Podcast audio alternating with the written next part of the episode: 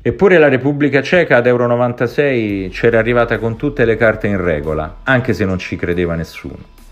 Aveva vinto il proprio raggruppamento di qualificazione giungendo davanti all'Olanda ed eliminando la Norvegia, che si era qualificata sia per gli europei del novantadue che per i mondiali del millenovecentonovantaquattro. Quando gli europei partono, i presentimenti della vigilia trovano soltanto conferme circa la debolezza della Cechia. Nella prima giornata l'Italia nel gruppo C batte due a uno la Russia, mentre la Germania, stesso girone, regola facilmente la Repubblica Ceca vincendo due a zero e trovando le reti di Ziege e Weller nella prima mezz'ora di gara. Però le sorprese devono ancora arrivare. Il quattordici giugno a Liverpool l'Italia si appresta a sigillare la sua qualificazione nella sfida contro la Repubblica Ceca che, viceversa, sembra destinata a lasciare in tutta fretta l'Inghilterra. Sarà però il giorno dei grandi rimpianti di Arrigo Sacchi, commissario tecnico azzurro, che stravolge la formazione che aveva battuto la Russia mandando in confusione i suoi e ringalluzzendo i cechi che, al contrario, si trasformano rispetto alla prima giornata. Ad Anfield Road si mette in evidenza un giovane centrocampista forte fisicamente, veloce e con una personalità fuori dal comune.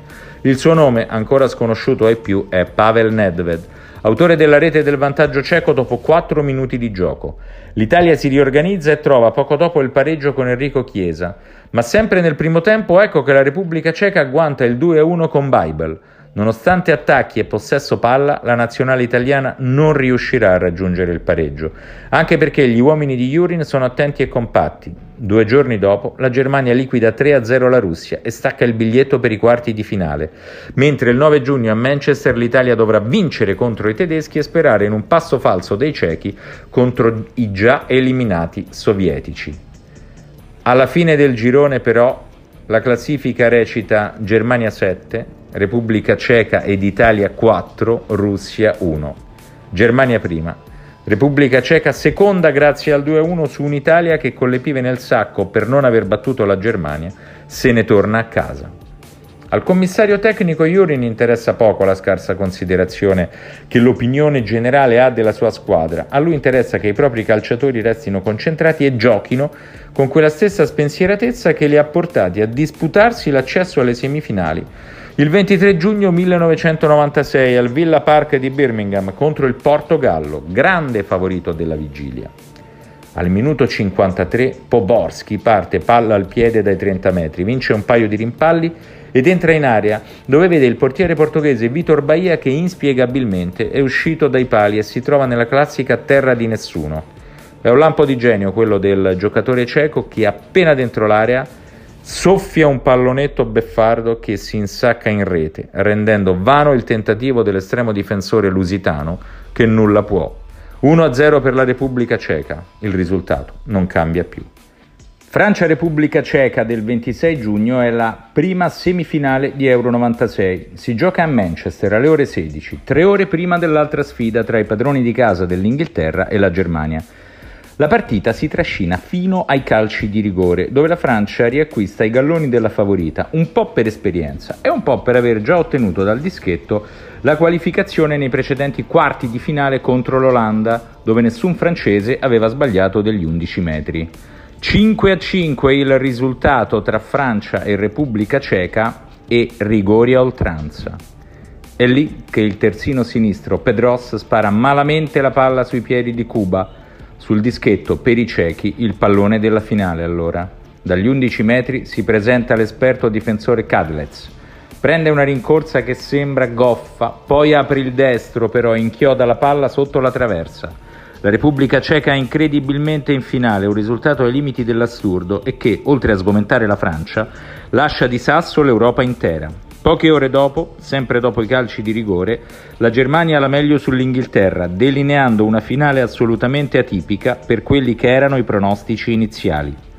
trenta giugno millenovecentonovantasei, stadio Wembley di Londra, settantatremila spettatori per assistere alla finale degli europei, a quel Germania-Repubblica Ceca. Il primo tempo è piuttosto noioso. I cechi sono guardinghi, i tedeschi non vogliono lasciare spazi ad un avversario che può essere imprevedibile. Al minuto cinquantasette però l'arbitro italiano Pairetto compie la frittata e concede Alla Cechia un calcio di rigore inesistente, in effetti, per un fallo di Summer su Poborsky, nettamente fuori area. Sul dischetto va Berger che calcia col sinistro, batte forte e centrale e insacca la palla del vantaggio. La favola continua, la Repubblica Ceca è avanti ed ora la Germania trema, perché far gol a Cuba è assai complicato. La tensione aumenta, la Germania si innervosisce e il commissario tecnico Berti Vogts rischia il tutto per tutto al minuto sessantanove, mandando in campo Oliver Bierhoff, centravanti dell'Udinese, al posto del centrocampista Mehmet Scholl.